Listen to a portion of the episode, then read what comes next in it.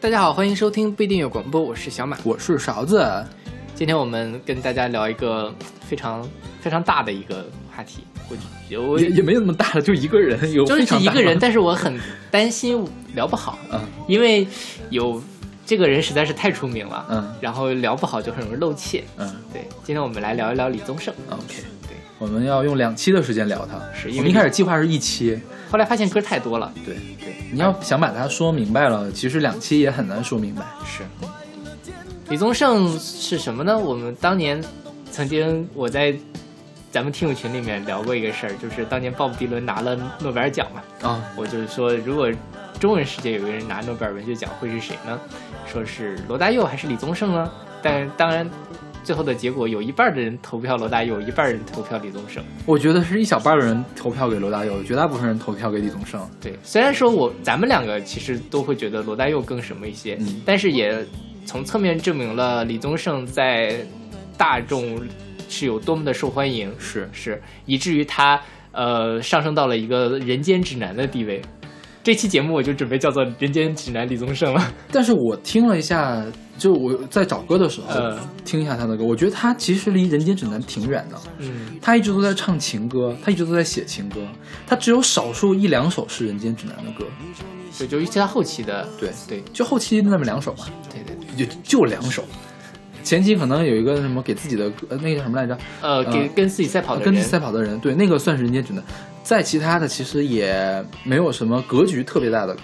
对，凡人歌算格局特别大的，也不算，也不算是吧？对。然后这些歌啊，我我我后期的歌选了，前期的歌都没选。是对。这个一会儿格局这事儿我有很多想说的，一会儿我们单着再聊。对对。我们今天先说一下选歌原则吧，嗯，就是除了山丘。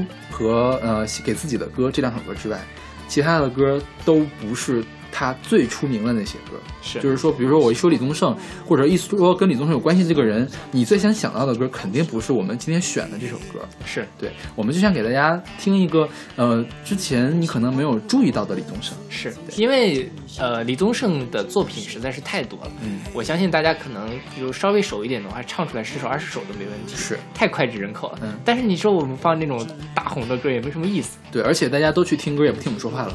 对，是吧？对，是。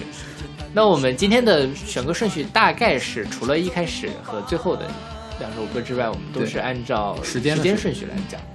对，现在今天的第一首歌开宗明义，我们来听一下，呃，李宗盛的《阿宗三件事》，出自一九八九年滚石的合集，叫做《新乐园》。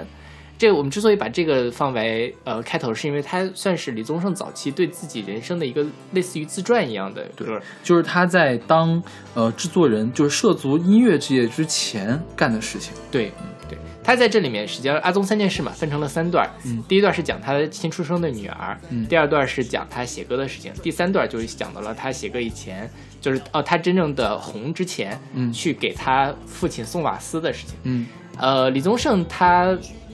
他爸爸是开了一个瓦斯店，嗯、然后他妈妈是一个老师，嗯，所以他就在这样一个呃环境里面长大。偏偏他学习成绩又很差，是，所以他实际上他高中没有毕业啊，就辍学了，然后就去做音乐了。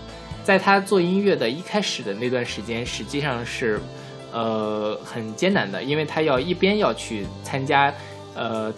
台湾的民歌的一些活动，另外一方面，金韵奖是吧？当时是，对他参加了金韵奖。嗯，另外一方面，他还要去送瓦斯。嗯，对。然后他呃，最早是组了一个叫木吉他合唱团，是还得了奖。嗯，对对。但是他当时得这个得这个奖，并不能维持他生计，是，所以还得送瓦斯。对对对，就很惨嘛。是，嗯，一直到后来我们我们下首歌再说，下一首歌对。所以李宗盛早期。呃，就可以看到他的这个成长经历是非常的平民化，嗯，所以也导致了他所有的歌都是带有人间烟火的这种气息，是，就是讲情情爱爱，没有格局很大的作品，但是能够直击人心，让觉得啊，他唱的就是我自己的事情。OK，这个是李宗盛，我觉得没有多少人能够做到这一点，让把每一首歌都唱到别人的心里。OK。像这个就是阿宗三件事嘛，他这个你看他行文就很李宗盛，说我是一个瓦斯行老板之子，在还没证明我有独立赚钱的本事以前，我的父亲要我在家里帮忙送瓦斯，就是他写的歌词里面的。对，你想象一下，我把这句话读出来，就特别像说话，是吧？是。但李宗盛就有这本事，可以把它塞到歌里面去。对，而且唱出来又很好听。是，是，我觉得这是不是一般人可以做到的？所以李宗盛今天在华语音乐界有这个地位，我觉得他是开创了民谣的一种可能。嗯，是吧？可以这么说吧？对。之前呢是词要怎么写，你多少要稍微工整一点，是吧？你不可能上一句和下一句差的那么多，对，是吧？对。就尤其我们在听莫文蔚那个阴天的时候。中间会有一句嘚嘚嘚嘚嘚嘚挤进去的一句话，是吧？是。你要我，我觉得我要是别的人来唱出来呢，就会觉得很奇怪。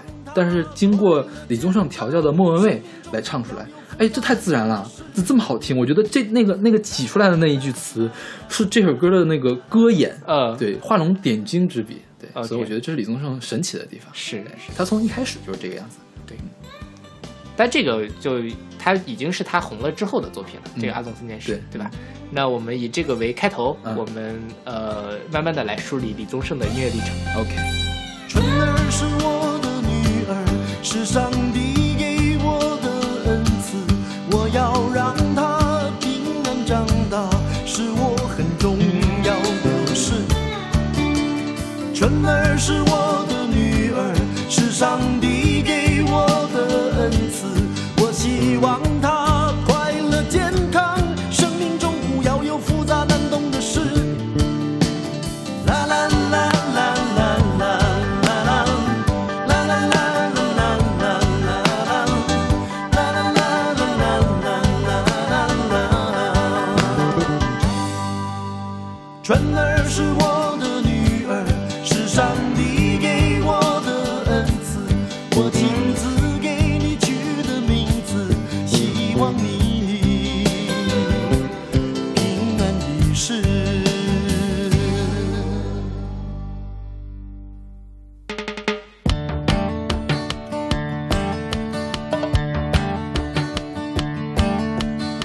你说你喜欢我的歌我不知道这算不算是一种好事。嘿嘿嘿。你说你喜欢我的词总是道出你心中不与人知的事。嘿嘿嘿。我不知我不知。我写歌有时快有时慢有时简单有时难。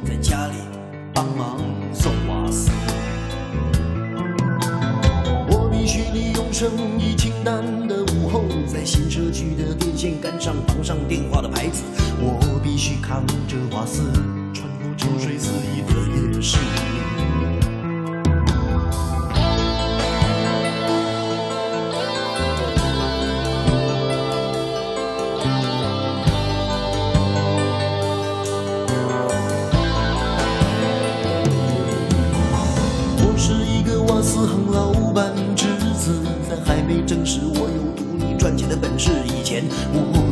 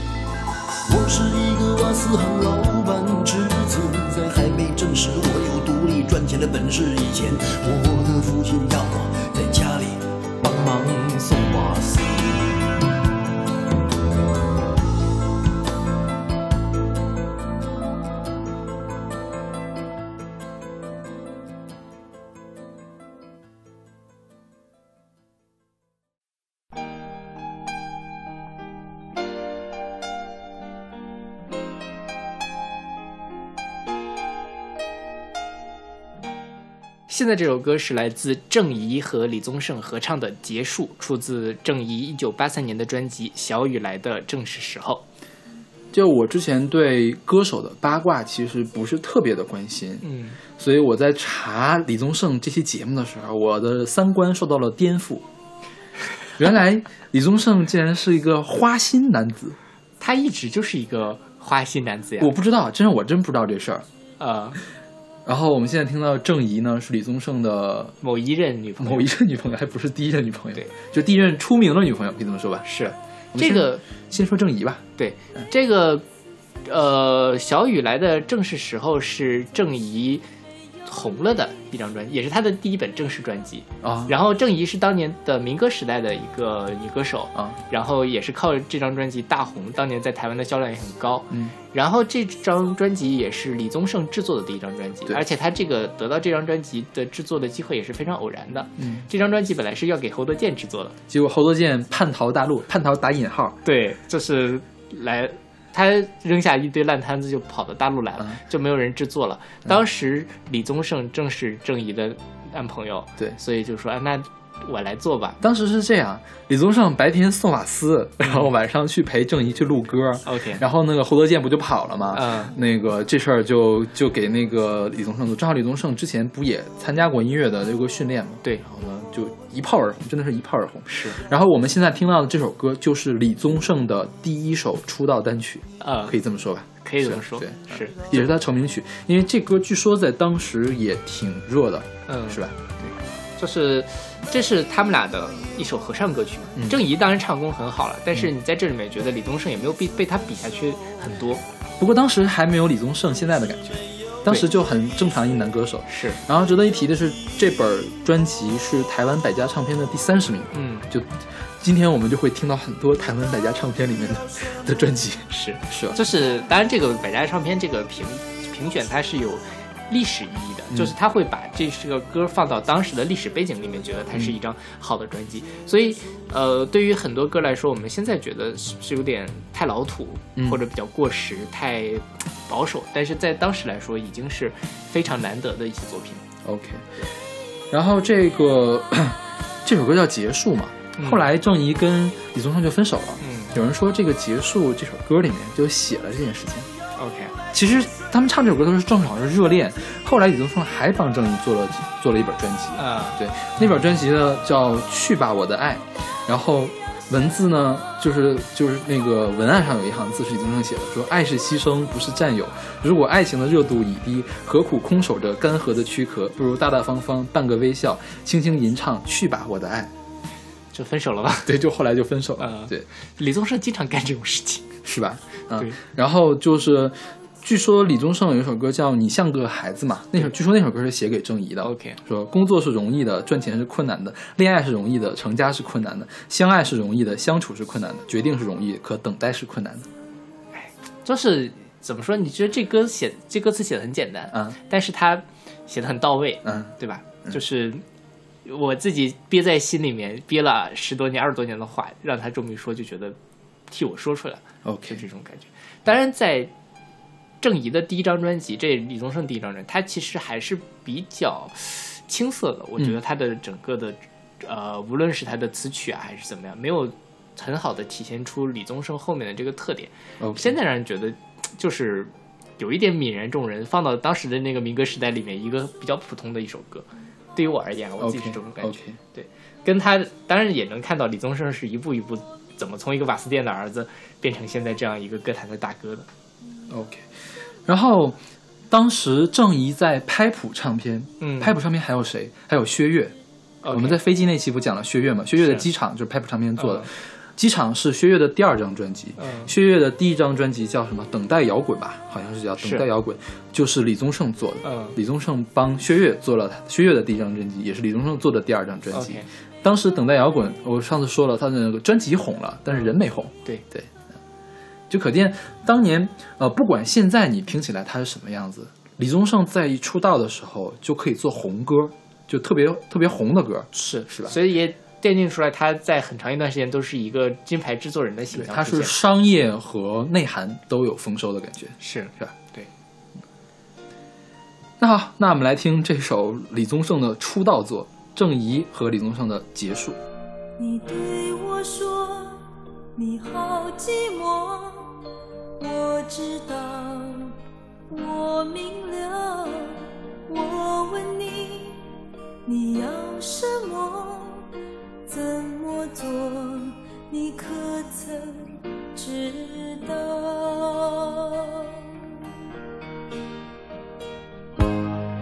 每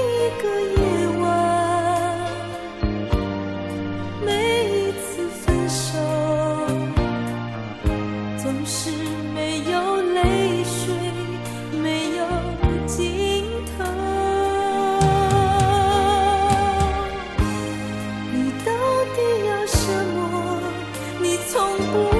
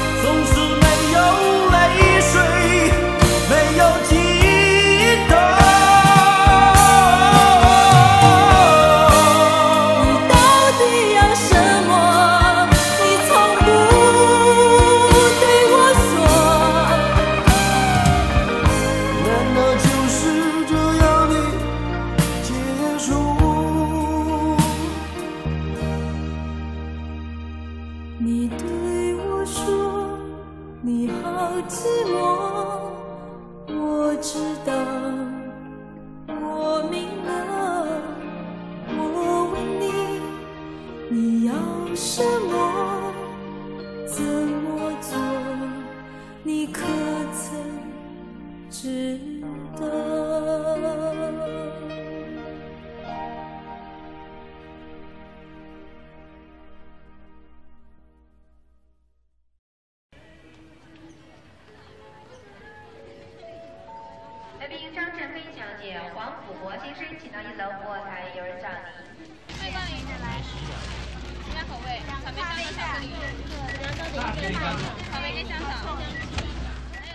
现在我们听到的是来自张艾嘉的《爱情有什么道理》，出自张艾嘉一九八五年的专辑《忙与忙》。呃，八四年的时候，李宗盛就加盟了滚石唱片。嗯之前他是在拍谱嘛，他在拍谱还帮蔡琴做了一首歌，，OK，叫《麻油叶子》，是侯侯孝贤电影的主题曲。对对吧？啊，对。然后算是小有名气，然后加入了呃滚石滚石之后做这个忙与忙，就我觉得相当厉害了。这个是台湾的概念唱片的鼻祖，嗯台湾的第一张概念唱片。那我曾经简单的听过《忙与忙》，就是我很久以前听的嘛。它中间会有很多插奏，就收环境音，呃，就是把整个一首专辑像一个故事一样讲下来，就是从头到尾这样讲下来。我们现在听的这个《爱情有什么道理》，其实前面是有一段环境音的，有很长的一段环境音，然后后面才是他们开始唱。嗯对，在这张专辑里面，它实际上是有两个版本的，对，就是张艾嘉的独唱版本是没有环境音的然后张艾嘉跟李宗盛合唱的那个版本是有的。是对，所以我们俩之前就搞错了，就因为我们俩听的不是一首歌。OK。这个爱情有什么道理？后来李宗盛自己唱过，我觉得大家可能对李宗盛自己在演唱会里面唱那个版本更熟一些。OK，是吧？这我觉得这个是今天我们选的所有歌里面最有名的歌之一了，是不是？对，但是。呃，张艾嘉当年是很很很出名啊，当时正是他如日中天的时候，对是影影又是影著名影星，嗯。然后又是导演，然后又是又唱了《童年》，对对对，嗯当年他跟罗大佑谈恋爱嘛，他跟罗大佑谈恋爱呀、你你不知道这事儿？我不知道这事儿，就是怎么这么多八卦呀、当年李张艾嘉跟罗大佑谈恋爱，啊。然后罗大佑帮他做了歌，嗯？就做了《童年》那张然后这张就是李宗盛帮他做，我觉得他们当时可能已经分手了，就是跟那个罗大佑。OK，然后呃，但是说实话，我不是很喜欢张艾嘉唱歌，为什么？直不愣腾的。就是我觉得张艾嘉是个才女，嗯。然后她做事都很有灵气，嗯。但是在她唱歌这件事情上就止步于灵气了，就是没有特别让人抓住你的那些点。那可能人和人的感觉是不一样的。呃我觉得张艾嘉还蛮好的。OK，嗯，然后你喜欢刘若英吗？刘若英我很喜欢，我觉得刘若英也是直不愣登的呀。呃，但是刘若英她是我能够读到她里面的感情，但是张艾嘉我不是很容易读到。好吧，嗯，对，但这可能就是我觉得这就是个人和个人之间的差别不一样。对是。然后也有很多人传张艾嘉跟李宗盛的这个绯闻，啊，我想这个这个是有有那个什么的，后来是张艾嘉参加那个蔡康永的节目吧，嗯然后蔡康永张艾嘉是问了一句话吧，说你你到底喜你你有没有爱过我？就问过李宗盛这样一句话。这个不是这个，我给你是吗更正一下，是李宗盛的演唱会上，啊然后请张艾嘉去做嘉宾，，OK，张艾嘉，大家都把这句话揪出来。其实他前面铺垫了说，呃，很多人都说，呃，在给歌手制作的时候，多少会喜欢，就会有这个感情上的关系。啊，那你爱过多少个你做过的女歌手呢？嗯李宗盛笑而不语。嗯，然后张艾嘉说：“那我换一个问题好了，那你有没有爱过我哦，原来是这样，？”对，所以所以这个是被媒体过度解读出来的，是吗是就其实是两个人的比较玩笑的一个话。？OK，然后李宗盛的回答是多多少少会有那种情愫或者是怎么样子，但是他们两个从来都没有正面承认过两个人在一起过。可能是李宗盛有暗恋过张艾嘉，或者是怎么样，因为张艾嘉比李宗盛要大五岁，OK，而且李呃张艾嘉当时也很吃得开，就是呃各种各样的，就跟你想他跟罗大佑好过，他当年跟那个蒋就是台湾蒋家的后人啊。有过暧昧的关系 OK 然后最后还嫁了一个富商，怎么怎么样。OK，对然后在张艾嘉呃结婚之后，李宗盛还给他做了《爱的代价》那一张专辑。嗯然后张艾嘉在那个演唱会上就说说，哎，你看你到后来就就不够爱我了，你在第二张专辑里面就就做的没有第一张专辑感觉没有那么爱我，，OK，就可能就是因为我结婚了吧。然后李宗盛说没有啊，我对你的感情都写到了《爱的代价》那首歌里面。好吧，反正这就变，其实就是两个人的玩笑话。但是我觉得，呃，这事儿也可以作为一个话头。刚才我们看到李宗盛跟郑怡，现在我们看到李宗盛跟张艾嘉，后面很多就是他跟很多女歌手都有不一定是爱情，但是一定是有感情的互相的交流的。是对所以李宗盛的八卦真的很多，信息量非常的大。然后李宗盛说他做这本《忙与忙》嗯，是投入了全身心的精力进去的，所以《忙与忙》是张艾嘉的巅峰之作。嗯也有人说这个也是李宗盛的巅峰之作。那我倒不住，我倒不这么觉得是吗。呃，李宗盛我觉得后期还是有非常多的可以超越毛一毛的作品的啊。对，我觉得山丘一点都不好。一会儿我们聊山丘的时候再说。对。呃，李李宗盛也给张艾嘉写了其他一些歌，比如说毛与毛让他写的《爱的代价》，然后刚才我说的那个演唱会之后，他们就在那段 talking 之后唱了《因为寂寞》。OK，对，所以呃，我觉得李宗盛还是对张艾嘉很好的，把一些非常好的作品都给了他。OK，那好，那我们来听这首来自张艾嘉和李宗盛的《爱情有什么道理》。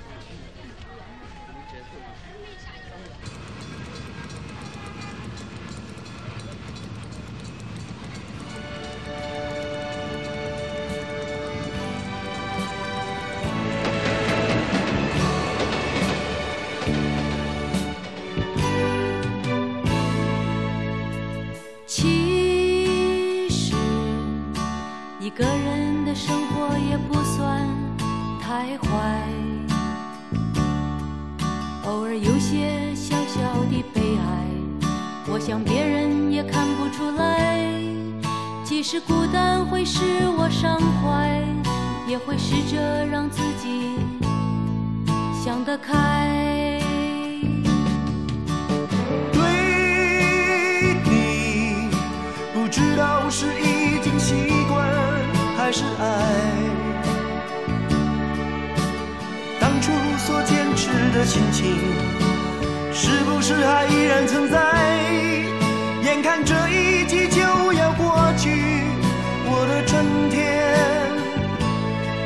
没有来。你为何不掉过头去？让我自己去面对问题。你尝试着不露痕迹告诉我爱情的道理。你认为值得努力的是我俩之间的距离。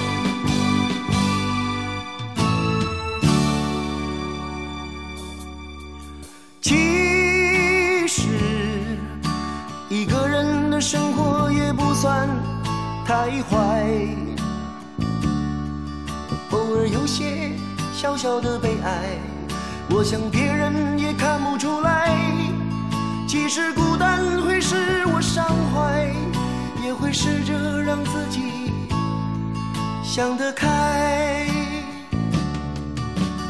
对你不知道是已经习惯还是爱。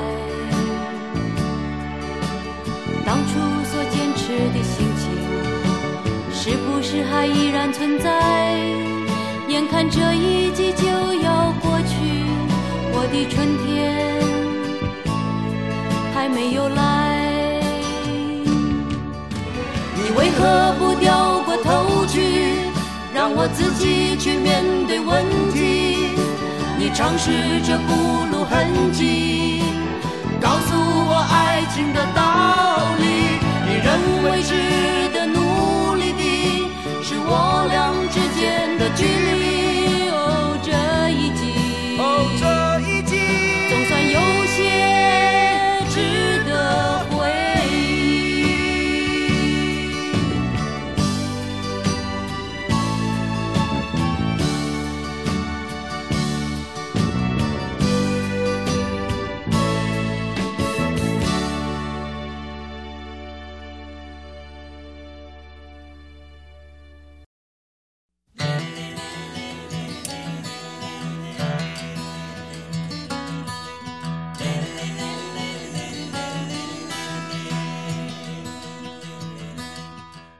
刚才我们选的两首歌都是李宗盛给女歌手制作的专辑，嗯，然后是有合唱。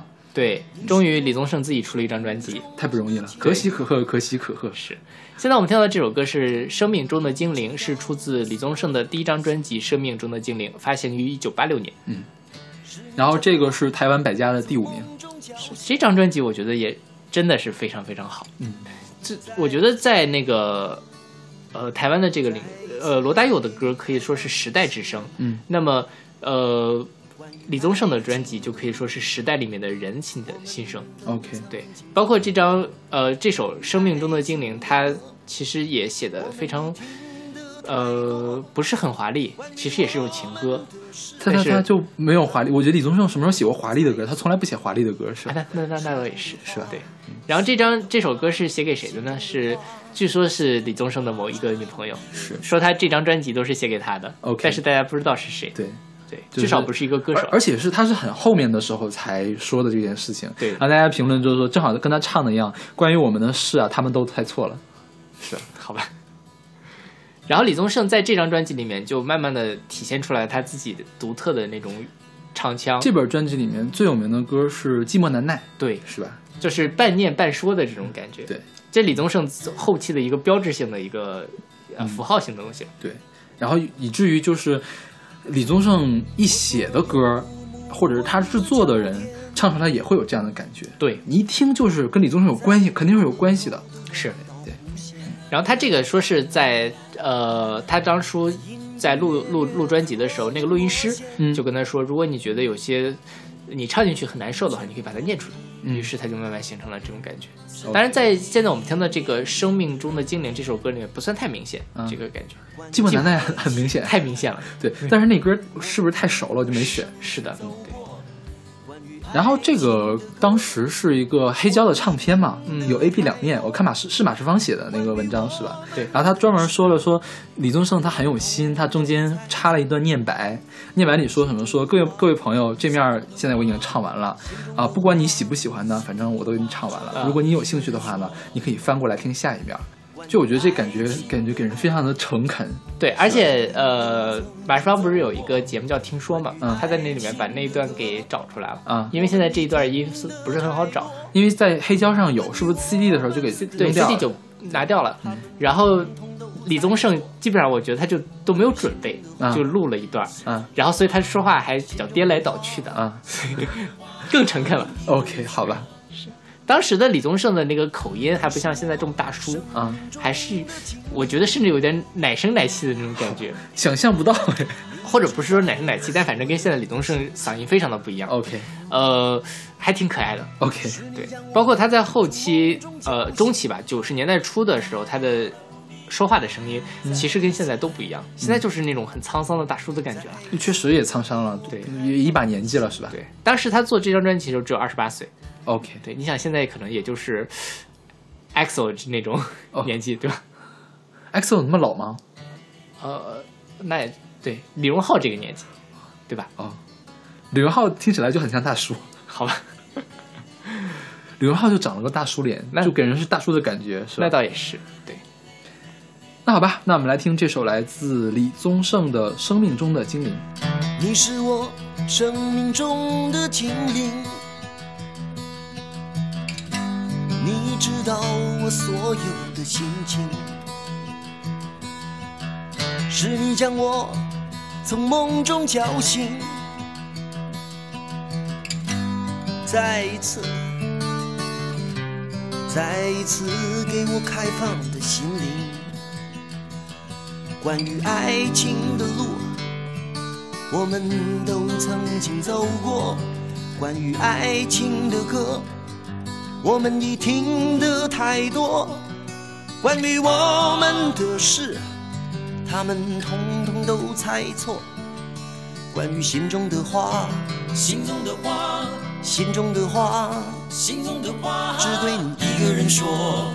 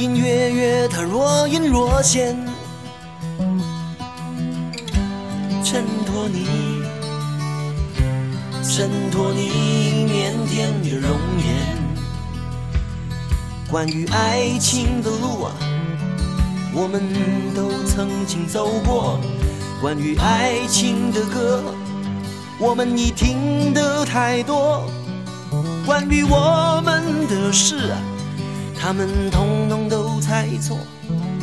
关于心中的话，心中的话，心中的话，心中的话，只对你一个人说。关于爱情的路。我们都曾经走过关于爱情的歌，我们已听得太多。关于我们的事啊，他们通通都猜错。关于心中的话，心中的话，心中的话，心中的话，只对你一个人说。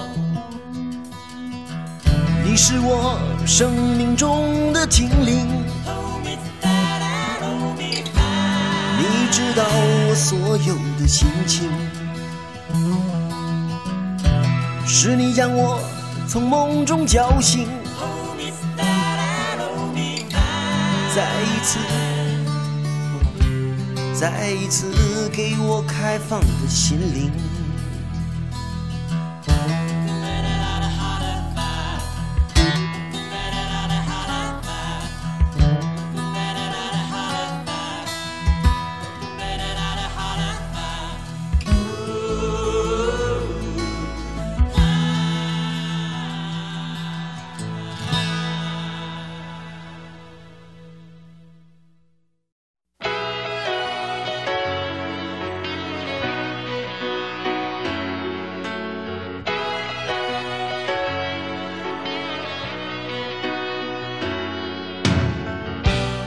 现在这首歌是来自潘越云和李宗盛的《旧爱新欢》，出自潘越云一九八六年的专辑《旧爱新欢》。这个是李宗盛在呃滚石做的第二张专辑，呃，第一张做张艾嘉，第二张做潘越云。我觉得滚石也真是很看得起他，是，也体现出当时李宗盛非常的有能力。潘越云怎么也算滚石的一姐吧？当时，当时齐豫不在，齐豫没有潘越云厉害啊。哦，这样吗？对啊，齐豫的地位没有潘越云高。就是在这之前，其实他们是李宗盛参与制作了三毛的那个《回声》。嗯，对，在那里面好像是写了两首歌，两首歌。对，然后到这儿就是给潘越云做专辑，而且这张专辑说是去美国做的。对，是第一张在美国做的台湾专辑。是啊，而就是你看，又舍得花血本，又把这么好的歌手放给他，是可见李宗盛的水平有多高。对。然后我看了一个乐，因为我没有听过完整的这本专辑，嗯，说说这本专辑跟潘越云之前的感觉不一样，嗯，潘越云来的就是，嗯，怎么说呢，比较缠绵的那种，然后在这本歌里面就加了李那个李宗盛他那种民谣的气质，就开始细碎起来了。OK，对，就是一句话里面的词儿变多了，主要就是这个。但是哈，我其实不太喜欢这张专辑里面的潘越云，是吗？我更能接受的是在三毛那张专辑里面那个样子的潘越云。我，哎，怎么说呢？我觉得潘越云粉丝要打我，我就不喜欢潘越云。OK，好吧。就我觉得潘越云怎样都 OK 啊，就是那么回事。我觉得对我来说，潘越云是一个历史人物。好吧。这倒倒没有，我觉得在三毛那张专辑里面，潘越云。三毛那张专辑我主要在听齐豫。那，好吧。而且我觉得是因为齐豫让那张专辑有那样的感觉。没有没有，那可能也是咱们俩口味的问题。对对，我们之前选过潘越云的歌吗？选过那个下雨的那个，如果我是一口井，是吧？是。所以我就一直没有 get 到潘越云好的地方在哪。你觉得如果觉得张艾嘉很值的话，你觉得潘越云值不值呢？比张艾嘉稍好点我觉得，但也是值的，觉得差不多嘛。呃，对，就是说，嗯，我觉得可能是因为我听的太少。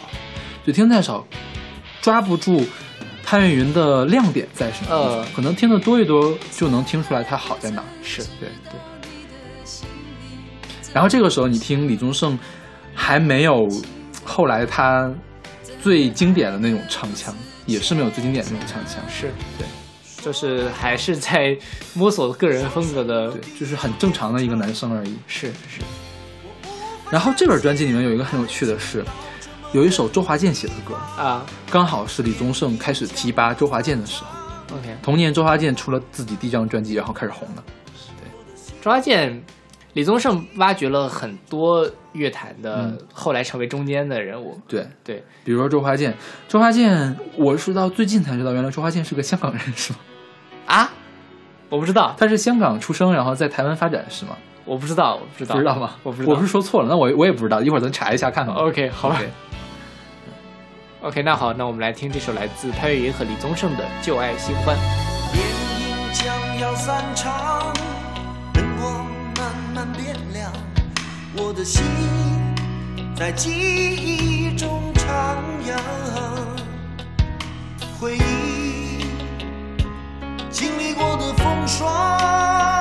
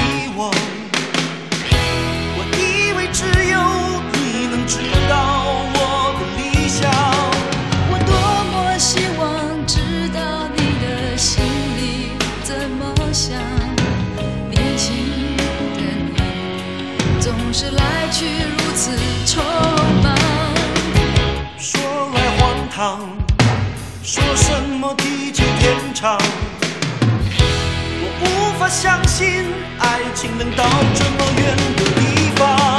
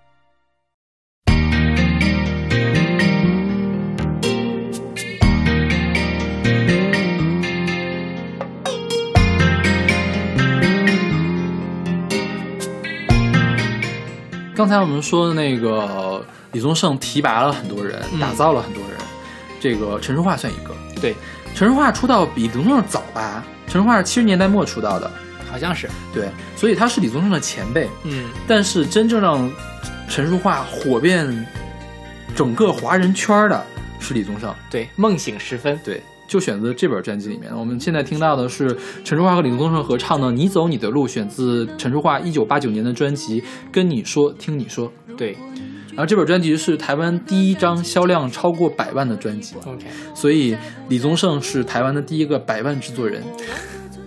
说陈淑桦跟李宗盛好像也是有一点点小故事的，呃，这个故事肯定是没有坐实，我觉得是媒体在捕风捉影。不过他们俩关系特别好，这个倒是真的。对，嗯，陈淑桦在九十年代初前期和中期的时候，呃，金曲很多，但是在九八年他母亲去世，他就一下子就归隐了。嗯，然后后来据说得了抑郁症，我想想是在我上大学的时候吧，就是有记者拍拍到了他的那个街拍的那个镜头，嗯就是已经很老了，看的样子，就跟我们其他看到，比如说跟他平辈儿的什么齐豫啊，齐豫你看现在还很光鲜很亮丽，是，但是陈淑桦真的就很老了，像一个老太婆一样了，就让人很惋惜嘛。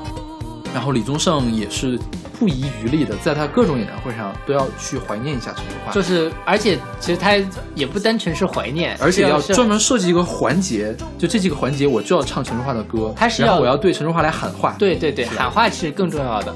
就是在陈淑桦呃归隐之后，零三年的时候，滚石出了一张合集，叫《给淑桦的一封信》，就是来专门来给陈淑桦那本专辑，你知道我最后悔的一件事情是什么吗？没买是吗？没有买。嗯，我在高中的时候，我们的音像店老板说这专辑特别好，这精选集特别特别的好，你买吧。嗯，然后我就没买。好吧，其实直到最近我才重新在听滚石的歌嘛，我就把那本精选集重新听了一遍，是真的非常好。是对对，然后因为陈淑桦就是跟张艾嘉跟那个谁潘越云潘越云都不一样，他不是直来直去了，对，他有很多情感在里面。是的，就比如尤其听我听那个《梦醒时分》，我第一次梦听《梦醒时分》的时候，我觉得我已经很大了，我至少上高中了。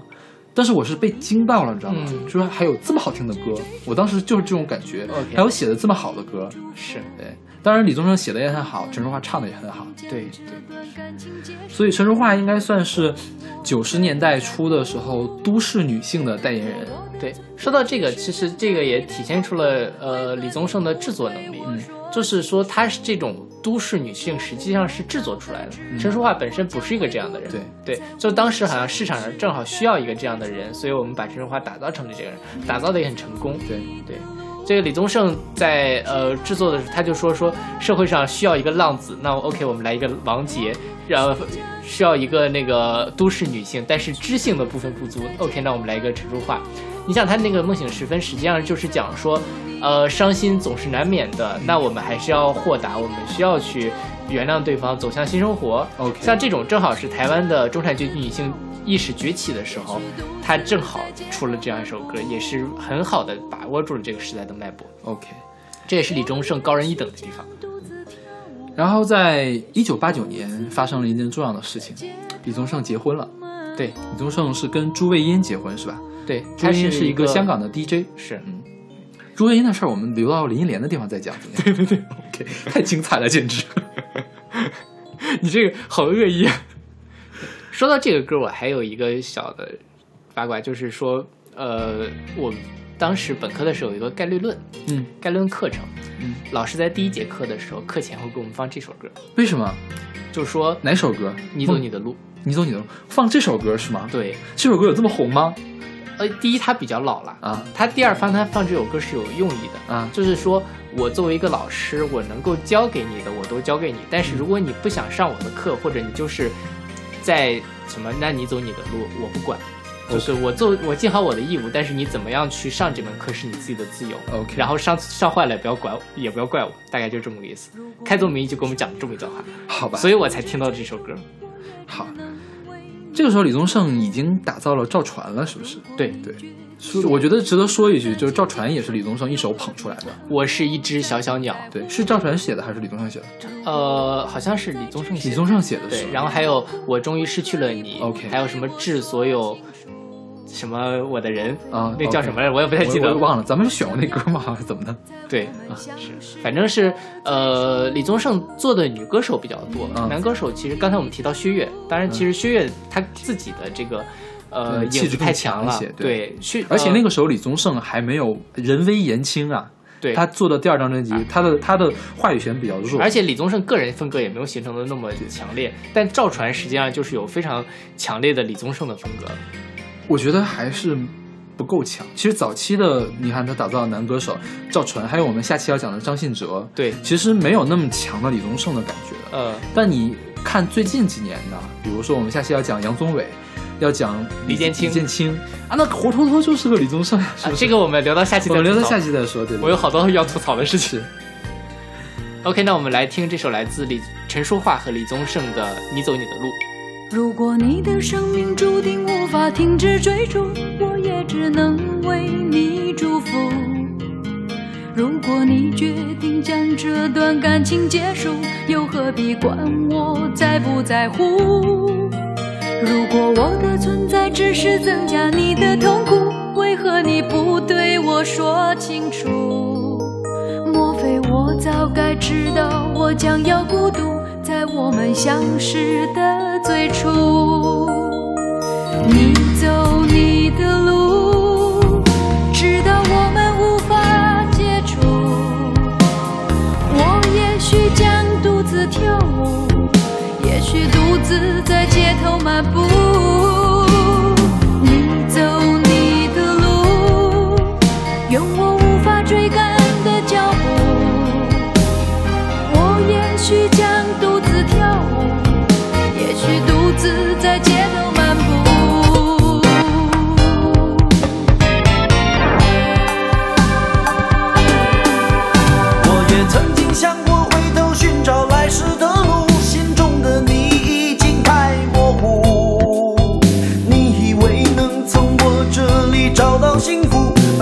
却总是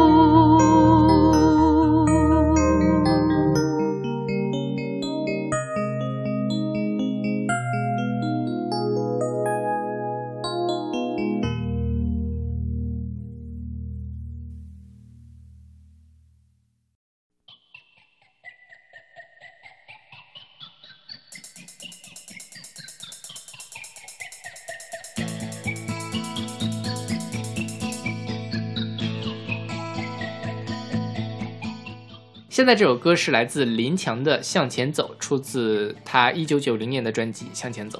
OK，我们先不说林强，我们先说这个时期的李宗盛，嗯就是八九年以后到九三年，呃，李宗盛又又挖掘了很多人，比如说娃娃，就是金志娟，对对，给金志娟漂洋过海来看你。对，也是烂大街单曲。是，然后还有成龙，对对，成龙之所以在歌坛可以火，全都亏了李宗盛。因为成龙，说实话唱唱功很一般。对，但是李宗盛就可以把它雕琢出来一个比较好的作品给大家。就他他给赋予成龙的这个歌坛的形象非常的对什么就就是比如明明白我的心，他跟陈荣化唱的嘛，是不是？对。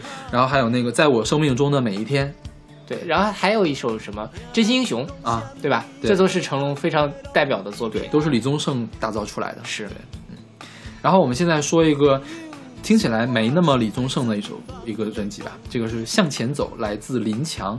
呃，《向前走》是可能是台湾歌坛上排名最高的台语专辑了，是不是？嗯它也是一个开时代之先，对是一个台语浪潮，是吧？对在林强之前，大家唱台语歌都是日本风，非常腻，然后非常哀伤的那种感觉。到了林响这儿，他是发现大家突然发现，哦，好像台语还可以这么唱，还可以唱非常积极的、非常生活的、非常正面的东西。OK，所以从那之后，台语歌的这个歌路一下子才打开了。是是，然后呃向前走，因此在台湾的乐坛的地位非常的高。然后这张专辑是由李宗盛有参与制作，对。还有是陈升和周世辉一块儿制作的，三个人制作的。是然后这个我觉得跟当时台湾的政治是有关系，是吧？台湾是在什么时候开始解禁的？解就严的？解严就是九零年前后。九年前后是吧？对然后刚好在那个时候可以涌现出这样的台语歌，我觉得可能在之前这种歌是过不了审的。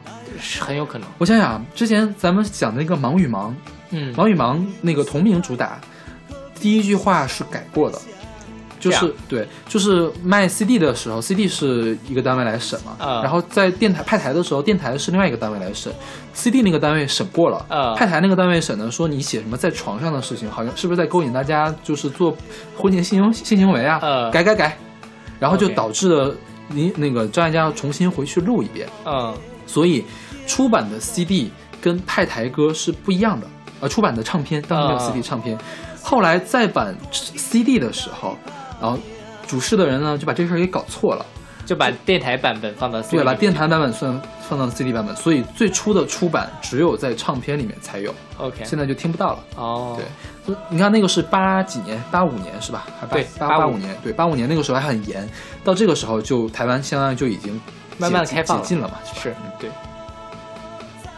我听泰语歌其实挺少的，我听泰语歌是从五月天开始。啊对，五月天早期其实唱了很多台语歌，说起来，五月天也要感谢李宗盛的提拔。虽然虽然五月天呃没有唱过李宗盛的歌，嗯但是这个是李宗盛受益的，说你们是乐团，你们就应该唱你们自己的歌，你们要唱不了自己的歌，你们不要组乐团。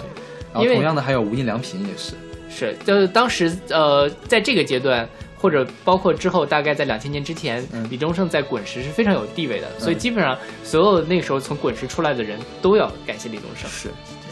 那我们下期再说这事儿。是，然后我们来说一下林强，嗯，林强，呃，大家听到的，他现在是一个以一个歌手的身份来唱歌，然后之后他就去跟侯孝贤拍电影去了，跟谁？侯孝贤对，啊，然后他在侯他是演员吗？对，因为林强长得很帅，他演过什么？他演过侯孝贤的叫什么来着？你这么一说，我也不记得。反正他演了三部，OK 因为侯孝贤电影我看的也不多。OK 后来侯孝贤说你就不要做音乐，就跟我拍电影吧。嗯林强说不行，我还是觉得音乐是我的根本。OK 然后侯孝贤说那没问题，你来给我电影做配乐。嗯所以他在给侯孝贤的电影《南国再见南国》开始就做电影配乐。哦到后来他给侯孝贤电影做配乐，给贾樟柯的电影做配乐。啊所以他现在是变成了，我觉得是在台湾的电影配乐里面首屈一指的人。包括这几年的像是《刺客聂隐娘》侯孝贤的电影，山河故山河故人》贾樟柯的电影，还有像毕赣导演的呃《路边野餐》，嗯。这种偏艺术性的电影都是林强来做的 OK 配乐。而且我一直没有把配乐的林强和向前走的林强放成是一个人，我一直以为是两个人。OK，我们没有想到林强居然是一个这么资深的人，就是竟然从资深的摇滚人士。对对对对对，他差一点就成了一个摇滚歌手，但现在他在一个电影配乐，包括做呃纯音乐艺术上面做的非常的牛。我觉得他有这张专辑，他就可以算摇滚歌手了，是可以算啊而且他是如此有地位的一个一张专辑。对对林强他拿过好几次的金马奖 OK 的电影配乐，好像也拿过金像奖。林强的电影配乐我特别特别的喜欢，尤其是《刺客聂隐娘》那一一个电影，就是真的是光听他的原声我就会热泪盈眶的那种。OK。那好，那我们来听这首来自林强的《向前走》。火车渐渐的再会我的故乡甲亲情，亲爱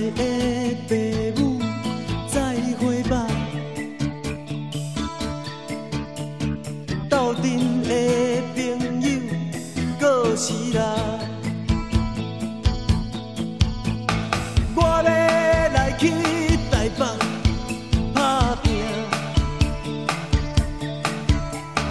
听人讲什么好康的拢伫遐，朋友笑我是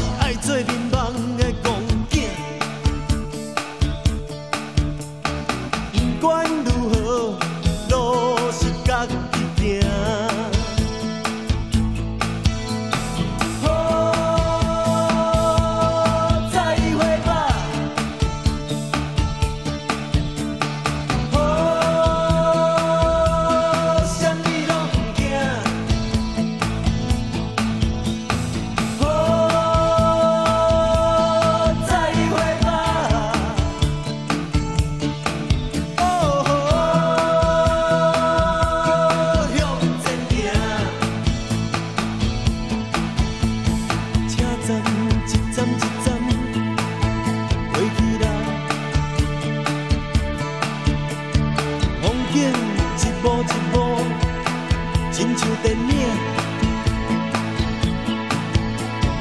把家己当作是男主角来扮，温柔似海，可比是小飞侠。不管是幼稚也是乐观，又搁若安怎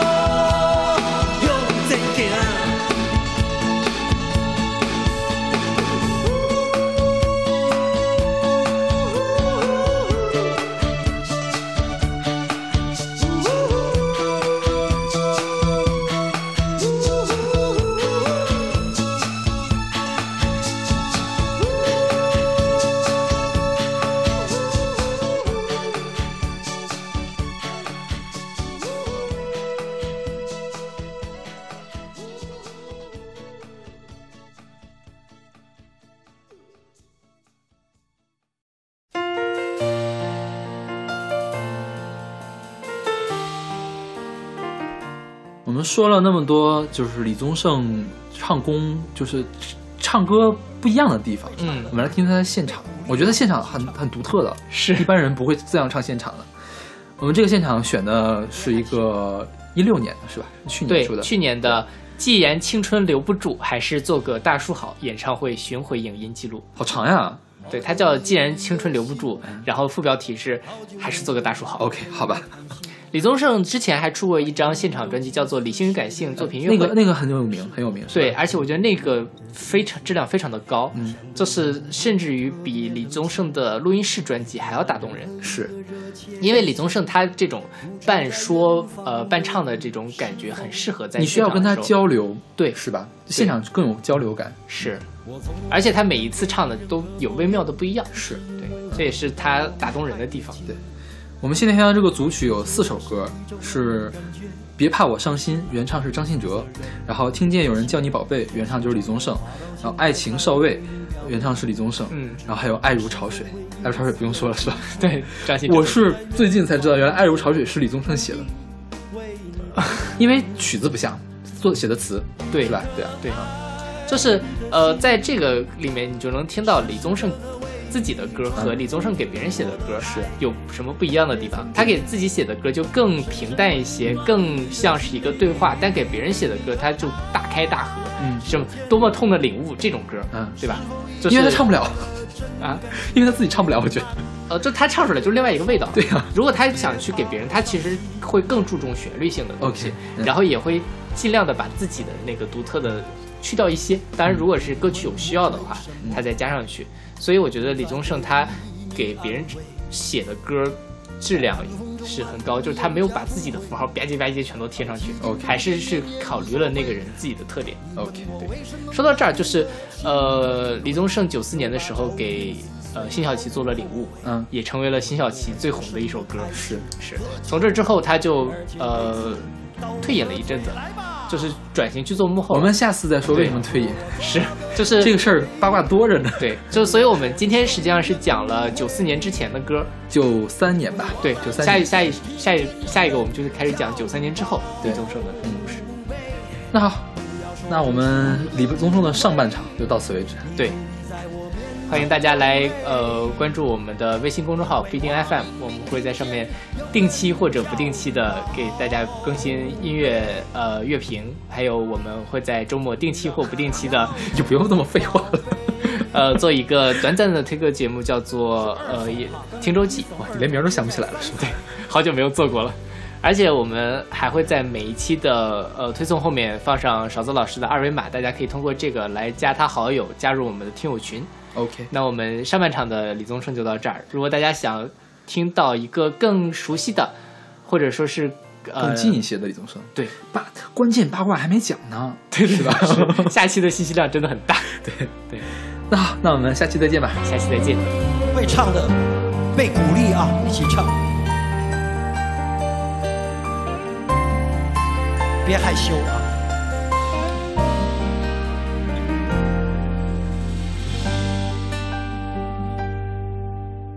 好久没有你的信，好久没有人陪我谈心，怀念你柔情似水的眼睛，是我天空最美丽的星星。异乡的午夜特别冷清，一个男人和一颗热切的心，不知在远方的你是否能感应？我从来不敢给你任何诺言，是因为我知道我们太年轻。你追求的是一种浪漫感觉，还是那不必负责任的热情？心中的话到现在才对你表明，不知道你是否会因此而清醒，让身在远方的我不必为你担心。一颗爱你的心，时时刻刻为你转不停。我的爱也曾经深深温暖你的心灵。你和他之间，是否已经有了真感情？别隐瞒，对我说别怕我伤心。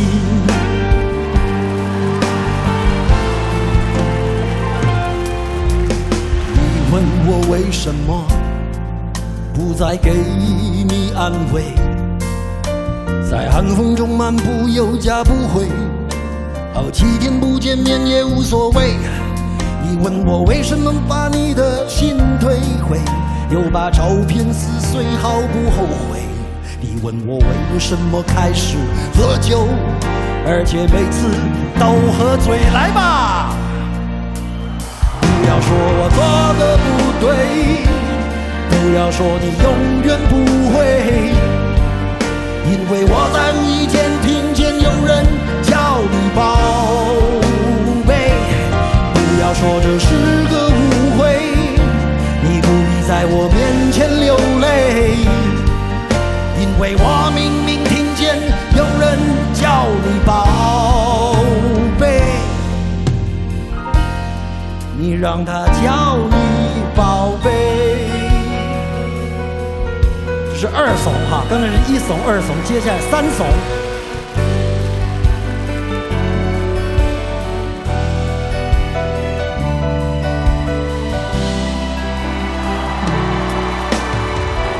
我是一个爱情的少尉。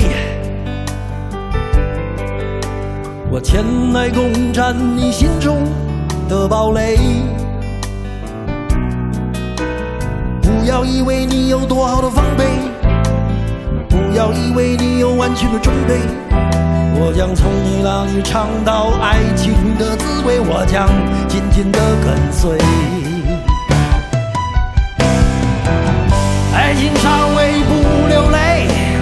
稍微不会喝醉。爱情稍微他不肯睡，追求爱情不排队。爱情稍微他不流泪，爱情稍微不会喝醉。爱情稍微他不肯睡，追求爱情不排队。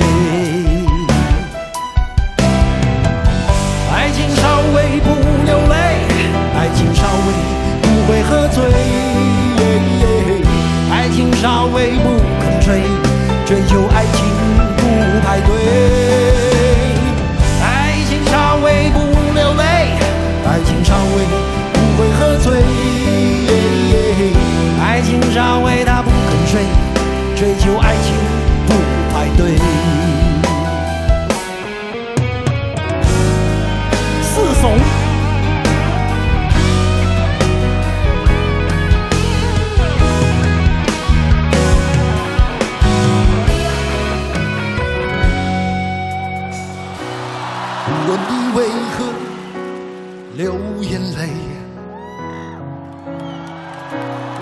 在乎你心里还有谁，且让我给你安慰。无论结局是喜是悲，走过千山万水，在我心里你永远是那么美。既然爱了就不后悔，再多的苦我也愿意背。我的爱如潮水，爱如潮水将我向你推，紧紧跟随。爱如潮水，它将你我包围。我再也不愿见你在深夜里买醉，不愿别的男人见识你的妩媚。你该知道这样会让我心碎。答应我，你从此不在深夜里徘徊，不要轻易尝试放纵的滋味。你可知道这样会让我心碎？我再也不愿见你在深夜里买醉，不愿别的男人见识你的妩媚。该知道这样会让我心碎。答应我，你从此不在深夜徘徊，不要轻易尝试放纵的滋味。你可知道这样会让我心碎？